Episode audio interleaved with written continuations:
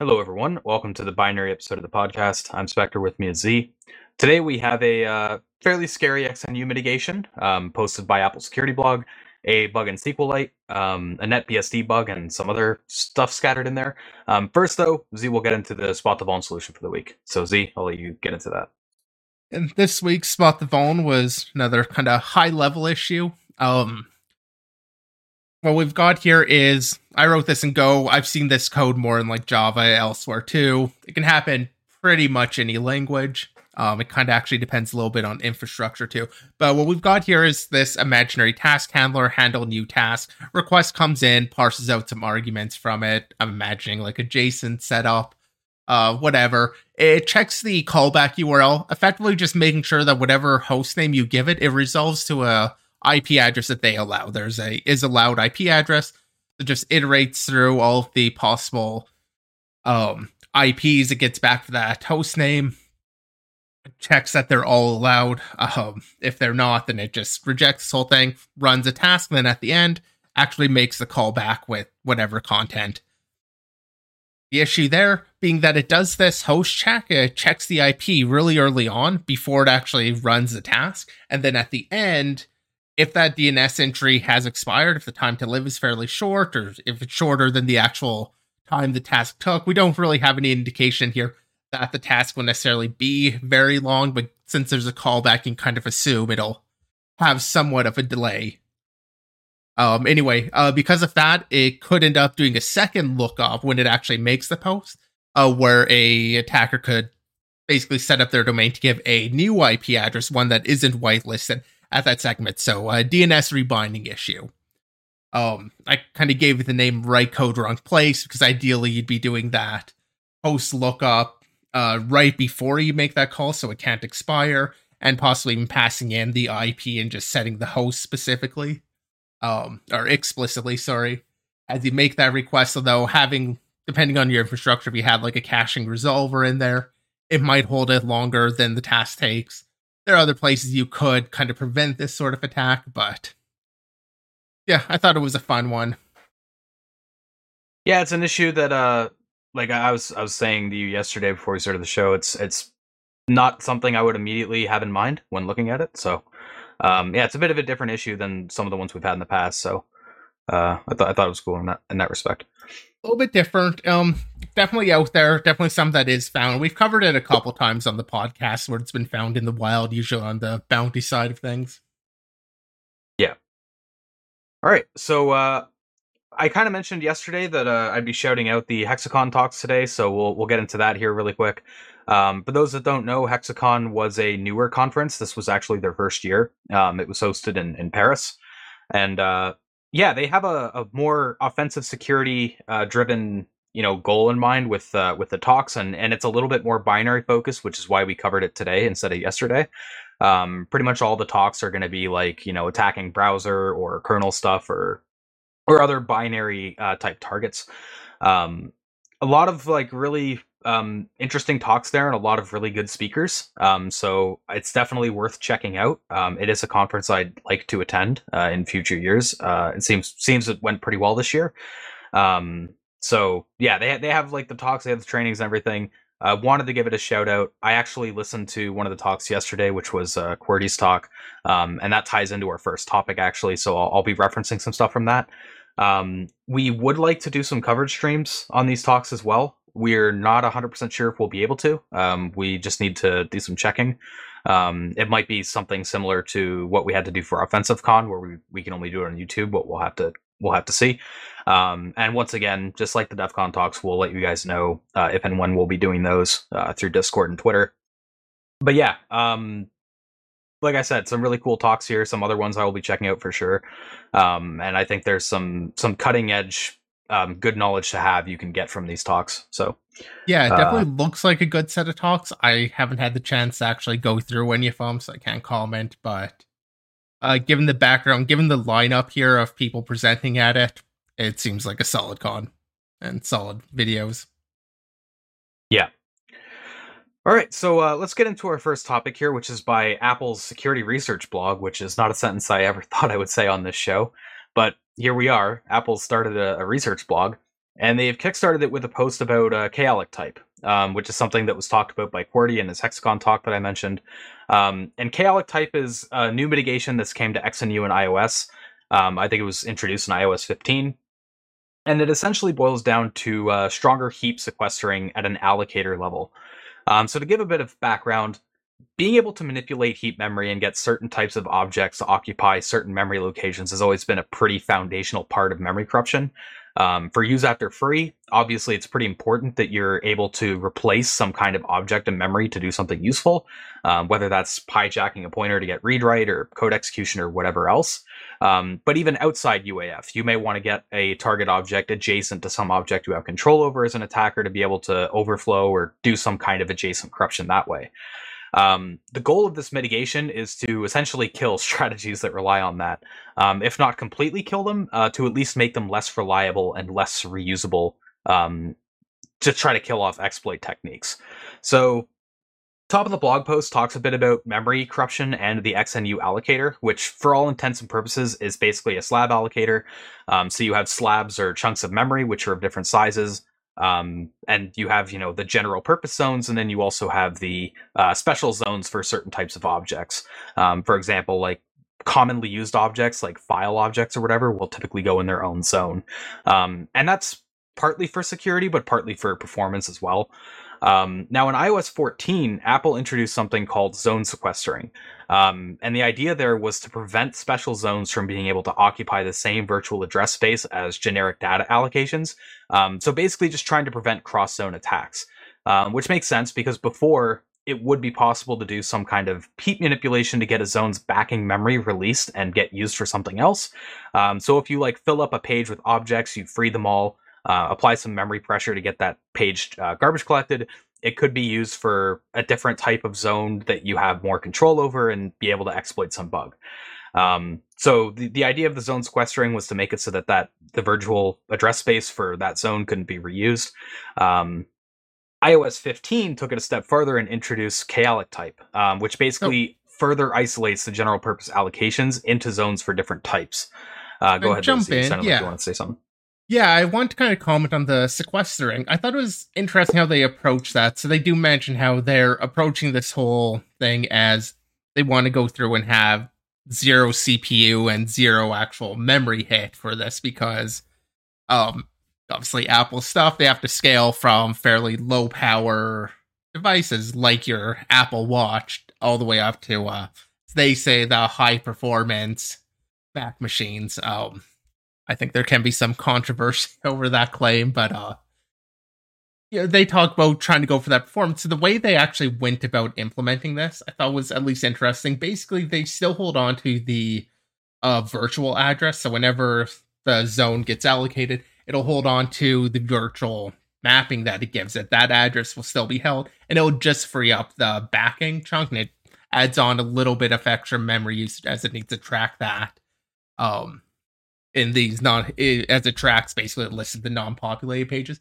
I, I did think it was interesting they were willing to make that slight give in terms of having basically the extra list being tracked in order to hold on to those addresses almost like they're not freeing any memory. I, w- I was very much thinking of um the joke about you know can't have a use after free if you don't free the memory um yeah. as they're holding back onto all those virtual addresses.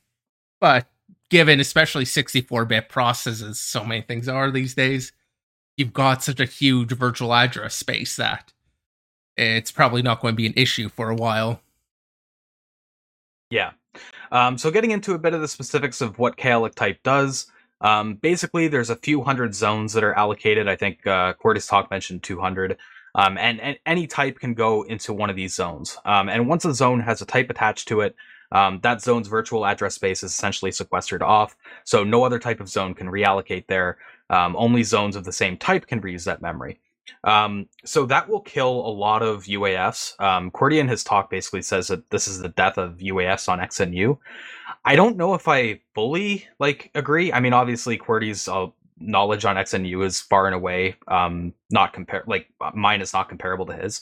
Um, but there might be some situations where it still might be feasible. Um, something I'm thinking of, and we have a topic later on actually that that touches on this kind of scenario. Um, but if you like overlap cred objects or similarly sensitive objects where they're still the same type, but just causing the con- confusion between the different initializations could give you some useful primitive. I think those would still be viable um, with K-alloc type. But you know, anything where you're trying to cause a major type confusion where you're able to get control of a pointer or something like that, those kinds of exploits are probably going to die. Um, and, Yeah, or, or at least become a lot less reliable to hit. Yeah, I it feels like there's a couple places that at least right now maybe still remain. Um, one being so as they're doing the kalloc type, the compiler basically decides it gives everything a signature, and then it'll zone them on those signatures. Um, and with that signature, what they do is they effectively define like this object has like a pointer and then data and then whatever else. Um, and it creates. I think they've yeah right here like padding pointer data um dual or PAC so pointer also protected by PAC uh, tracks them all like that and turns that into the signature based off of what's actually in that to limit how you can actually overlay things but as they do call out there are cases where applications will or not applications part of the kernel will put pointers say inside of a uint type which looks just like a data or like uh, just a standard integer. Um, that's where they introduce an extra annotation you can add in there to actually indicate, like, no, this is this is a pointer, even though we're calling it an integer. But it does feel like that's a place where things can maybe get misclassified, um, either because a developer forgot to annotate or because the annotation ends up being wrong at some point. They say it's something and it does get used as like pointer, or whatever. It's kind of room in there, feels like for at least like the human error to come back into it. Um, and that's something they call that's going to be insanely limiting. Um, so I still feel like, you know, saying the death of completely makes sense when it's like there might be some edge cases, but like your generic case, it generally seems to do a good job. And they talk a little bit more in the post about how they how the signature check, how they'll collapse some of the signatures. Um they use the example here of, you know, this one two two one one one signature or sorry, one two two one one as a signature could be collapsed with some that also has like an extra two I forget what what the number stood for, but um adds like that extra field pointing on it. They'll collapse those into the same thing. Maybe there's some that could be done in those areas also. That would need a bit more exploration, but like they are seem to explicitly think about that case where in theory nothing should be able to access that second one as another type. But given the complexity of applications, I could see some mistakes at least arising in that sort of area. Yeah, even so, it'll dramatically shift like the attacker meta, um, which was their goal. Yeah. Um, there was also a, a bit of another weakness with the iOS 15 implementation with variable sized allocations. Um, they talked about that towards the the middle of the post. Um, one of the things they do there is uh, they now only allow variable sized allocations where all elements are of a single type. Um, or if there's a fixed size header with an array of elements of a single type. Um, they've also isolated arrays of pointers into their own type of zone, um, relying on like the annotations and stuff. So, yeah, I mean, pretty strong. Uh, it's received even. It's gotten even stronger in iOS 16. Um, and uh, I mentioned mentioned QWERTY's presentation a few times. I guess I should say the name, uh, which Belika reminded me of in chat. It's called "Life and Death of an iOS Attacker." Um, if you want to check that out. Um, but yeah, like as QWERTY said in this presentation, and as Apple points out towards the end of their post, this is going to be a big hit to reliability. Um, QWERTY's presentation mentions some other work Apple has done on that front too, which I think this blog post might touch on briefly, but it's not the focus of it. Um, but on top of K-alloc type, they also employ heavy randomization on the submaps that are used for the zones now when it comes to virtual addresses. Um, so even if you can get like, uh, if you're trying to do like a cross zone attack, um, it's really hard to get two zones that are useful to you adjacent to each other. Um, you basically have a one in eight chance of getting that to work. So it's still possible, but in the in the case of an attacker, um, like outside of jailbreaking or whatever, it's it's not really uh, ideal um, because w- when you have reliability at one in eight, uh, that's that's pretty garbage. So yeah, I mean it, it's hitting iOS attackers hard. Um, kind of like Qwerty said, and like Belika mentioned in chat, it seems like Apple is targeting uh, the iOS attackers more than like jailbreakers, um, because a lot of the stuff it will impact jailbreaking for sure. Um, but on the reliability aspect, you know, it doesn't matter as much anymore. Um, when you get to jailbreaking, like there's been some jailbreaks in the past where you've had to panic like a hundred times to exploit it, and people are fine with it generally. Um, you know, it's, it's an annoyance at best. Um, whereas when you're talking about you know productization and stuff, it's it's a very different story. Um, Apple's also introduced a new mode, which I thought was really interesting. Um, I think they call it like a lockdown mode. Um, so basically, they have this lockdown mode in place where they can employ some more mitigations and attack surface reduction, um, and they disable things like JIT. So you know, people who aren't going to be targeted can keep that stuff keep lockdown mode disabled so that they can you know get the better performance and whatever. Or people who want to jailbreak obviously you know you wouldn't enable lockdown mode. But if you're a more like uh, sensitive target if you're a high priority target you can enable lockdown mode um, and it makes it you know even harder for an attacker to be able to get a foothold uh, and be able to do stuff. So yeah apple's been doing a lot um, and it's interesting they've started the security blog too. Uh, it seems like they're taking a bit of a change in in how they've been taking their direction when it comes to security.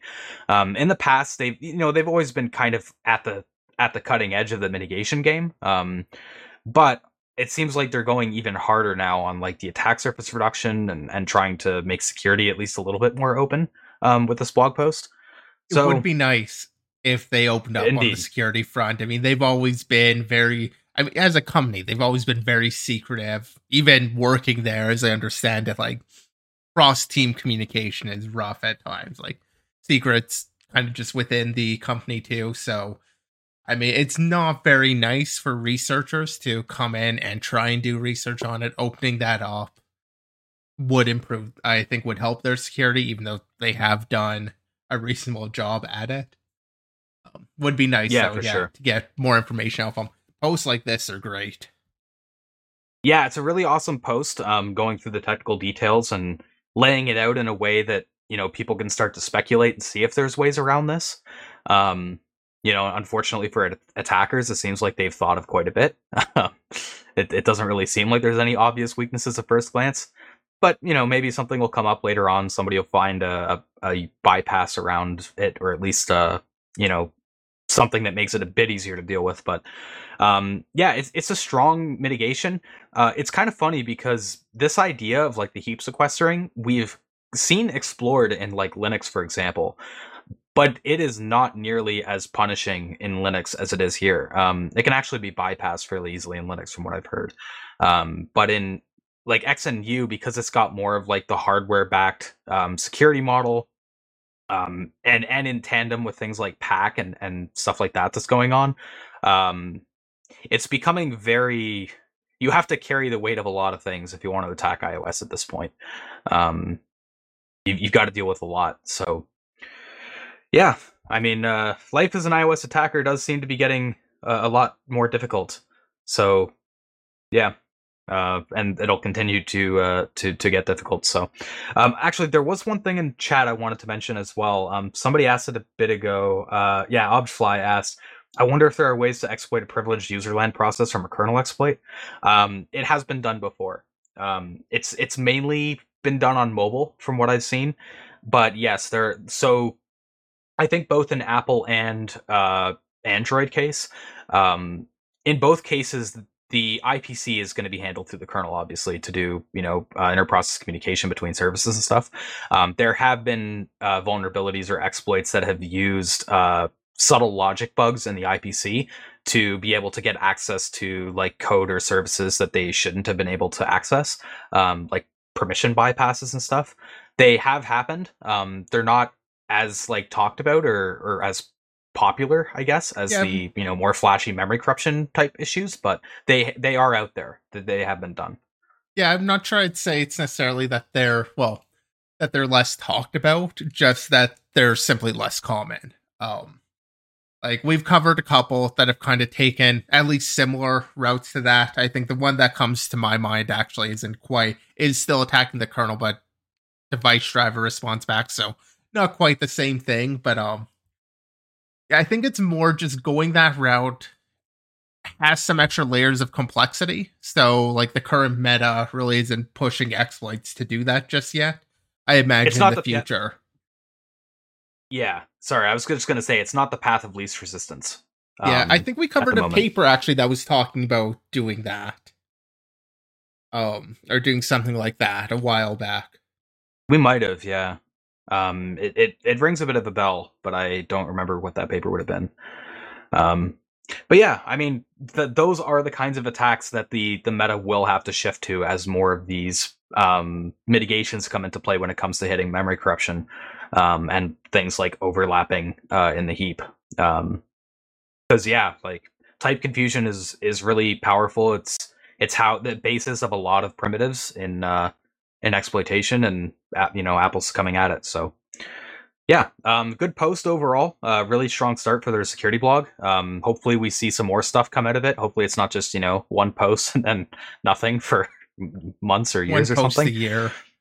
yeah hopefully we see more but uh as it is yeah that's that's a pretty good post and if you want some of the more some of the other background information that's uh, presented in a more digestible way because this post is pretty dense um there is a lot to get through um QWERTY's talk augments this post really well um so yeah i'll give that another shout and uh, with that out of the way i guess we'll move into uh, another kernel kind of topic which is a netbsd vulnerability um this one is a ref count issue in the core dump functionality.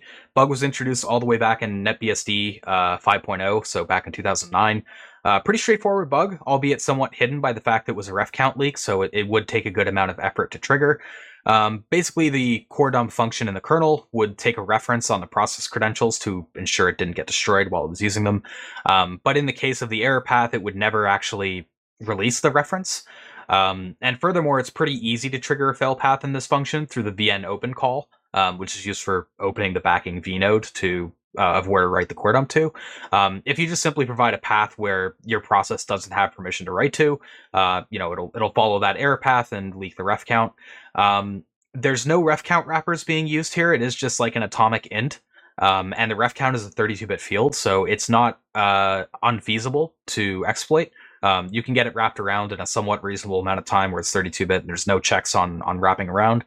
Um, exploitation is a little bit interesting because um, kind of tying back into the last topic, um, the kauth cred t objects are allocated in their own zone, uh, which is the the object to get a UAF on. Um, they're not in the general purpose zone. But since we're talking about credential objects, you don't really need full control over the data. Um, you just need to get a more privileged credential than yours to overlap with, um, and you can privilege escalate that way. Um, and this is technically better because it leaves a lot less room for like crashes or other corruption. So your reliability with this kind of technique is a lot better too. So yeah, it's a memory corruption bug, but it's fairly easy to exploit. It's not really affected by like mitigations or anything um, because you're overlapping with the same type um, just you know different uh, different permissions attached to it. And yeah, towards the end, they actually give the POC as a one liner, so you know it's always fun to see. But yeah, I mean, not a super complicated bug. Uh, it is NetBSD, so I guess that can kind of be assumed going into it. Uh, it's not exactly the top of the list for secure operating systems or, or high mitigation operating systems, but uh, yeah, I mean, these ref count leak uh, type issues are are pretty fun. Uh, unfortunately, a lot of the time they're not exploitable. So the cases where they are exploitable, like this one, uh, it's cool to see. Uh, it's nice to be able to cover uh, those types of issues from time to time. So, and uh, yeah, the blog post is also pretty accessible. So you know, even if you're not super familiar with BSD or, or kernel exploitation, uh, it, it, breaks it down pretty well and and keeps it nice and succinct. So yeah. Um, XCD80 uh, mentioned it doesn't affect OSX. Um, OSX, so there is like an interesting history between OSX or XNU and uh, BSD. There is like shared code. Uh, Core Dump is probably not one of them. Um, for the most part, at this point, I'm pretty sure XNU and OSX only really have the BSD networking stack. Um, pretty much everything else will be their own code. So, yeah, it, it it doesn't surprise me at all that this wouldn't really affect uh, like XNU or whatever. Um, especially when it comes to something like core dump because that's the kind of thing that apple would customize so yeah um but yeah, not too much to say on that one. Just kind of a fun issue, and uh, yeah, we'll get into our, our next topic, which is a Project Zero report of a Chrome UAF in uh, account selection bubble view class. Um, this is specifically in create account row when fetching an image. Um, it gets a little deep into the code here, but the problem essentially boils down to this create account row function we'll call bind once um, and bind an image view to this on account image fetched callback. Um, problem is that image view might have been destroyed before the callback can complete. Uh, thus, you know, a UAF is possible. So it's sort of similar to the edge vulns we saw last week, where they kind of have these uh, this lifetime based issue um, when it comes to things that are happening in the UI.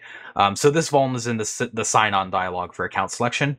Um, and again, like the edge vulns, it's kind of an odd feature. It's probably not one that's going to be useful for attackers. Um, but, you know, it is still a, a fairly trivial UAF um, due to not managing the image view lifetime properly. It is a, a vulnerability.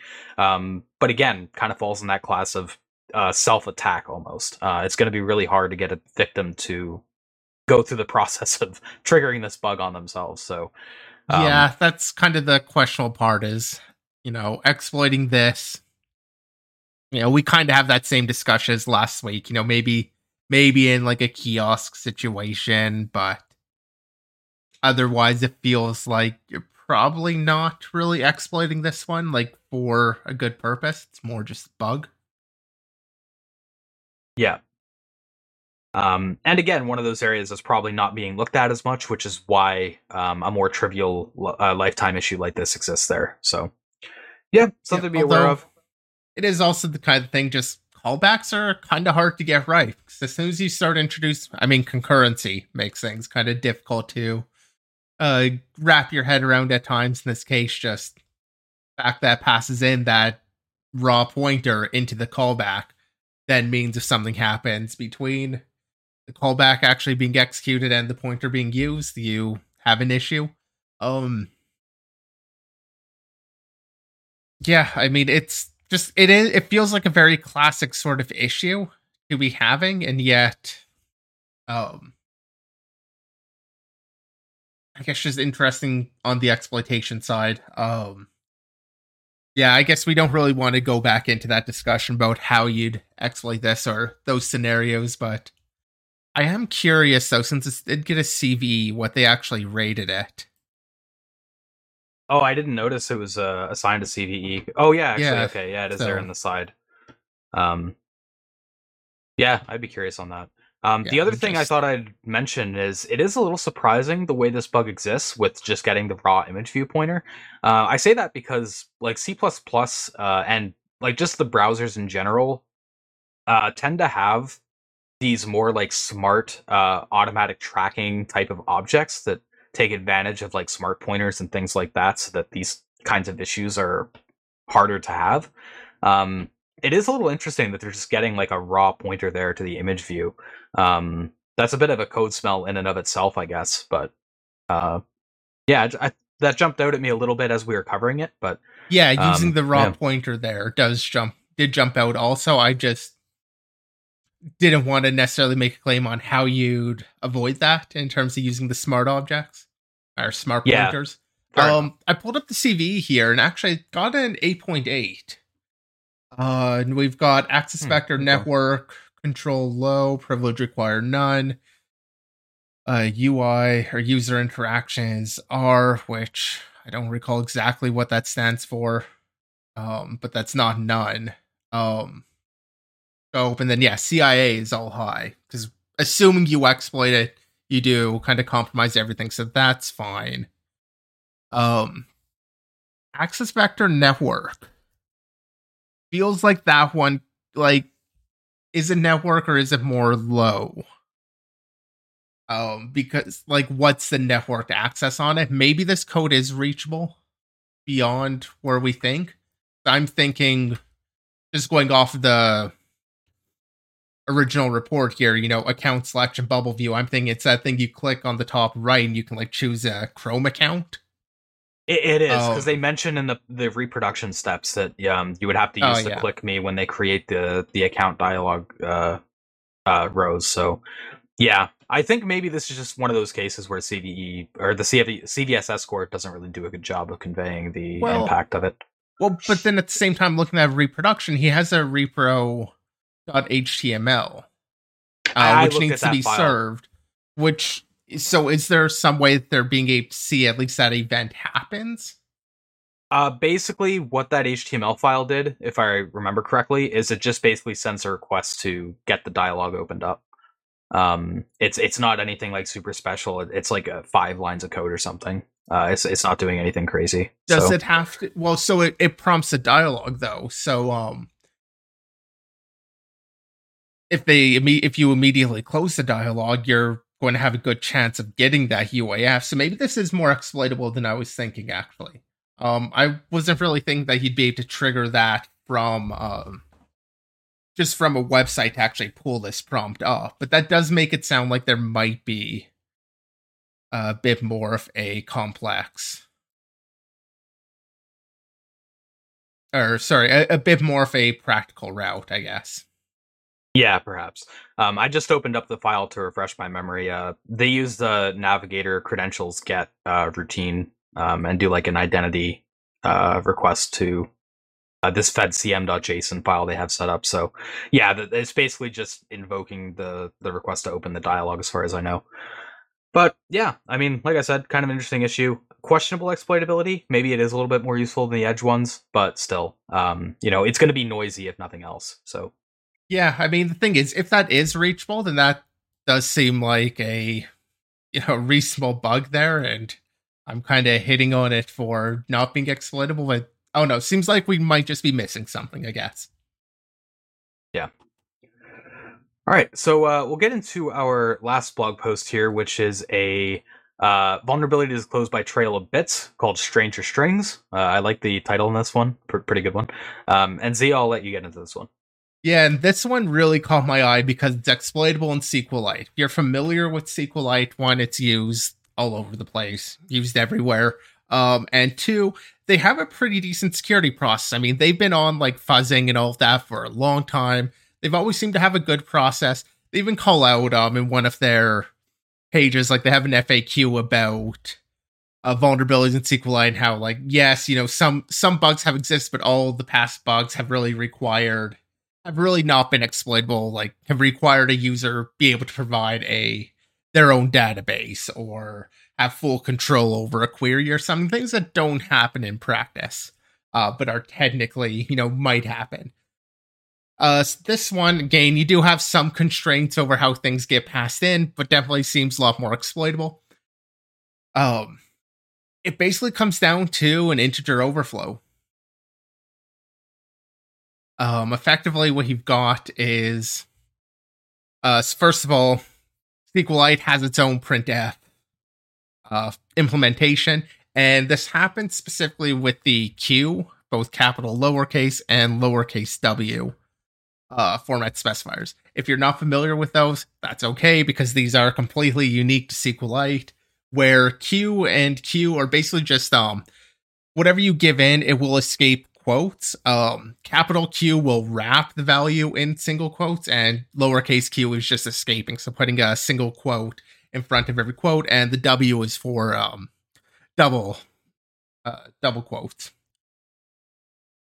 Um, so what you're left with is, or the vulnerable code, I guess I'll get into that, is basically tries to calculate a buffer size for the final string. So after it's gone through and applied, like added an extra escape character for all of the things that's escaping, it'll check, um, or it'll basically be adding up, add the sizes, and it'll see is this large enough for it to fit inside of a 70 byte stack buffer.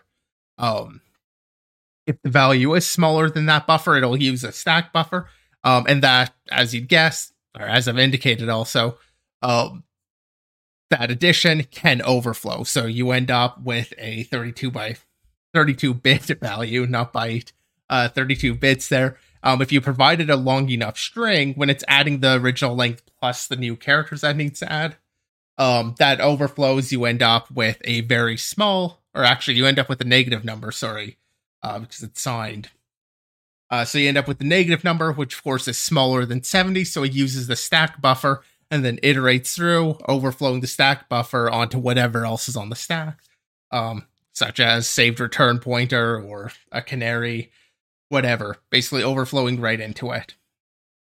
Uh, so fairly straightforward in that sense, in that basically large buffer overflows, and as long as the overflowed value is under that 70, um, it'll work.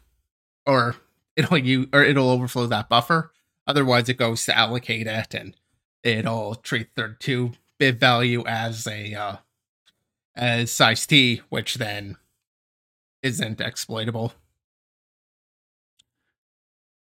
Um, there was one interesting that they call out on this, which was a divergent representation. So this is going to be a future post from them. Um, as far as I know, it's not out just yet. But they ran into the case and looking at how they're actually going to exploit this, where the index that was being used in this buffer in this first part, um, where it's using the index, it's basically going to take the 32 bit EDX register and sign extend it out to get the index. So it'll actually go negative, and they have assigned uh, assigned index that can be used. And then in second case, so in the same function here, got uh, one up there, same function later on, it goes and uses just the 64 bit value, so it's not going to do that sign extension. Um, and he'll basically just use the uh, positive value, kind of creating like the same access, the same variable, um, being represented here as both signed and unsigned effectively, or having a negative and positive version being used in the same place, which is just feels like a bit of a unique thing to see. Um, and so they call this out as just divergent representations of the same thing. Adds a little bit of spice to the exploitation, I guess, but um, that's something they're going to be talking about in another post. Uh, but I did just want to shout it out there. As for the actual vulnerability here, there are questions about where and when it's going to be exploitable. Effectively, um, if you're compiling with canaries, they haven't proven exploitability in that case. If there are no canaries, then or if you over you get your stack overflow and you've got that stack based overwrite. So you've got a control flow hijack from there. There is at least case where it can be exploited. Um, but they're not sure about the case where you do have a canary. Of course, your overflow. A lot of compilers these days will set up a buffer like that so that it, uh, you're not going to overflow into like smaller metadata. I'm not sure what other piece of data will exist on the stack, but it'll reorder the stack for that case. So you only really overflow into uh, like the base pointer, canary, and return address. So you're going to have to deal with the canary in a lot of cases. Maybe there's something on there. I don't know what the stack structure is that you can look at trying to exploit, or perhaps some other pointers later on the stack, and you can get control before the canary gets checked. Um, there are some things you can go there. It sounds like it might be a challenging exploit in that case. They weren't able to come up with a good way of exploiting it. Also, I should have mentioned this at the start of talking about this, but they were actually inspired to look at this vulnerability after um, another post that they read, which was from I think it was uh, PHP filter vars. Yeah, well, it's something we Yeah. covered back on episode 131. So um, they were inspired by that, which was a PHP issue where it, they had the signed, I believe it was a uh, unsigned value. Yeah, unsigned gets converted to a signed value. Um, they were looking for those issues and they tried to, they found kind of something that looked like it would be vulnerable here in SQLite. Tried it, turned out they got a crash, not just uh, out of bounds access they were expecting from it because of the uh, basically went down different route. So I explained the vuln here, but do want to shout that out because I thought it was a neat and fun little exploit back on 131. That was PHP filter var shenanigans for the topic there. But yeah, I mean, on a whole, it's cool to see something in SQLite because so often the bugs are pretty impractical. This just requires a large input being used like a string anywhere in there, so can be accessible as long as it hits that uh the printf, which is used internally in terms of crafting some of the queries. So seems pretty reachable. Uh, Yeah. yeah, nice to see. I'm surprised it hasn't been found before because this has apparently existed since uh 2000. Like, Yeah, released October 17th, 2000. and then just patched in July of 2022. So 22 years old. Uh, definitely a interesting bug. It is. I could understand why maybe it wasn't detected super early on, being that does depend on that 64 32 bit differential. Um, so if you're on like a 32 bit system, as was more common in 2000, if not 16 bit, um, you know, might have been missed there, but like they've been doing the fuzzing for a long time. So this seems like one of those cases where perhaps the fuzzing just wasn't doing very large strings like this. Um, and just it never happened to reach this case, but yeah, a little so bit surprising. Oh, go ahead. This is something I wanted to talk about actually because they uh, they go into this towards the end of the blog post. Um, because as you said, like SQLite is very heavily fuzzed. Um, it is like integrated as part of their process. Um, so they were kind of wondering too, like, okay, um, you know, it's well tested. Why did this bug get through? Um, part of it, I think, is because you know it has to have really large strings. It's not really an ideal uh, kind of test case for a fuzzer. Um, but the other thing they call out is the fact that this overflow ultimately happens in a loop, right? Um, the like the iterator can can keep going and go out of bounds. Um, and they talk about how it's a bit harder for the fuzzer to see that as like an important like code block um, basically calling out that like branch coverage instrumentation is not really good enough for this kind of scenario um, like you could be covering that loop in your fuzzer but it's only after it's executed tons of times that an exploitable condition opens up um, so this sort of highlights an area where fuzzers are a bit weaker um, when it comes to these kinds of loops um, and these cases guidance. where you need really large strings. Yeah, uh, coverage guidance, I guess, is a better yeah, way of. Um, we used to talk that. about that more on the podcast, where it's like you know, coverage guidance is really good. Like it's been very effective. Um, but it's not all. It's not great. We just don't really have a better option that's like convenient at this point. Uh, but yeah, I guess this kind of illustrates that aspect too. Yeah. Something I thought I'd quickly talk about in chat was Bleaka mentioned, is this another exploit to get you boot time jailbreak on PS4? Um, I don't know. I mean, I haven't looked at SQLite on PS4. I'm assuming it would be uh, that stack canaries would be in play, so probably not really an ideal bug in that respect. Um, to be honest, like I don't want to go too off topic here, but to be honest, I've never really had that much of an like incentive to try to get a boot time uh, jailbreak on something like a console. Um, to me, being able to reboot into a clean state is a feature. like I like to be able to do that. So uh, I've never really been you know on board for that stuff. Maybe you could uh, work this into like a, a boot time uh, boot time exploit chain, but I feel like uh, stack canaries would would make it so you would need another bug and and that would probably kill it as a vector you'd probably be better off trying to look for something else um, but um you know i will state that it's not an area i've particularly looked at so you know i could be wrong there but uh, i don't think it would be an ideal uh, exploit for that but yeah, yeah I, mean, I mean SQLite is used in a lot of places, so there are definitely some systems where this could be useful. Uh, yeah, I think uh, that really depends. As you called it out there, is it being built with canaries or not? Um, that seems to be kind of the big hurdle on this one. Um, of course, trying to exploit this alone could also be challenging because this is just a stack smash. You're getting that return address. What are you going to write over it? Um, you need something yeah, I mean, else to go with it. Um, yeah, I mean, you could do like a partial overwrite. Um, so True, like ASLR yeah. and stuff wouldn't be too big of a problem, probably. But yeah, um, it, it would be a bit of a tricky exploit for sure, uh, especially in like you know a PS4 or just any like boot chain uh, type exploit. But because of like how you know useful S- uh, SQLite is and how much it's used, there are potentially other products that would have it uh, used in the boot chain that could be compromised that way too. Um, that wouldn't be as secure. Yeah. So it's a good call out. And yeah, a lot of things kind of uh, end up building uh, building SQLite themselves are building from source. I'm not even sure if SQLite provides pre-built binaries of the uh, library itself. I mean, they provide some pre-built binaries, but I think that's just for tooling. Uh, so because yeah. of that, you really get a lot of influence from the build methods on how wherever they're getting it from, and it's not really standardized on like everybody's going to be building this with canaries or without. Yeah, all right, so uh, that's pretty much all the topics that we have. We do have one shout out, uh, which I'll let Z get into, and then we'll wrap up the show. Yeah, I'll give this one shout out here. I'll be honest, is reading it from the point of view of trying to understand the vulnerability. I didn't like the post. Um, it's long. It just goes into a ton of what I'd feel like were irrelevant details.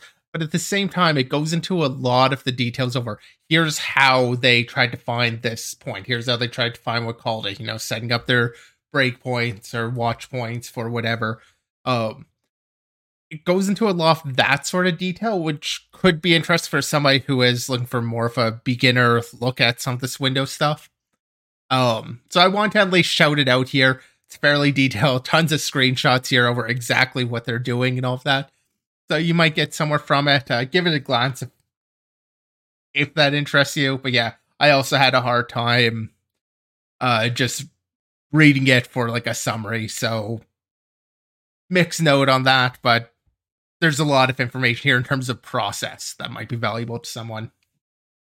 Yeah, and that's the Windows RPC for those that are listening and can't see the screen.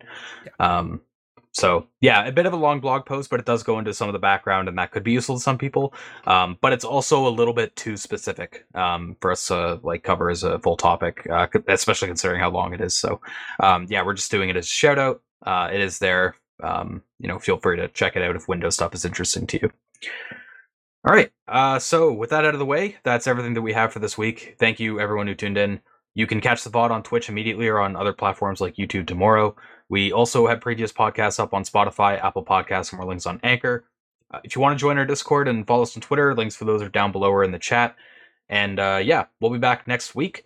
Um, it's worth noting also that we have a daylight savings time change coming up next week, so we will be adjusting for that. For those of you that don't observe DST, um, will be an hour later for the winter. So, you know, just keep that in mind. I hate DST. I hate that we have to deal with it, but we do maybe one day it'll be, go away.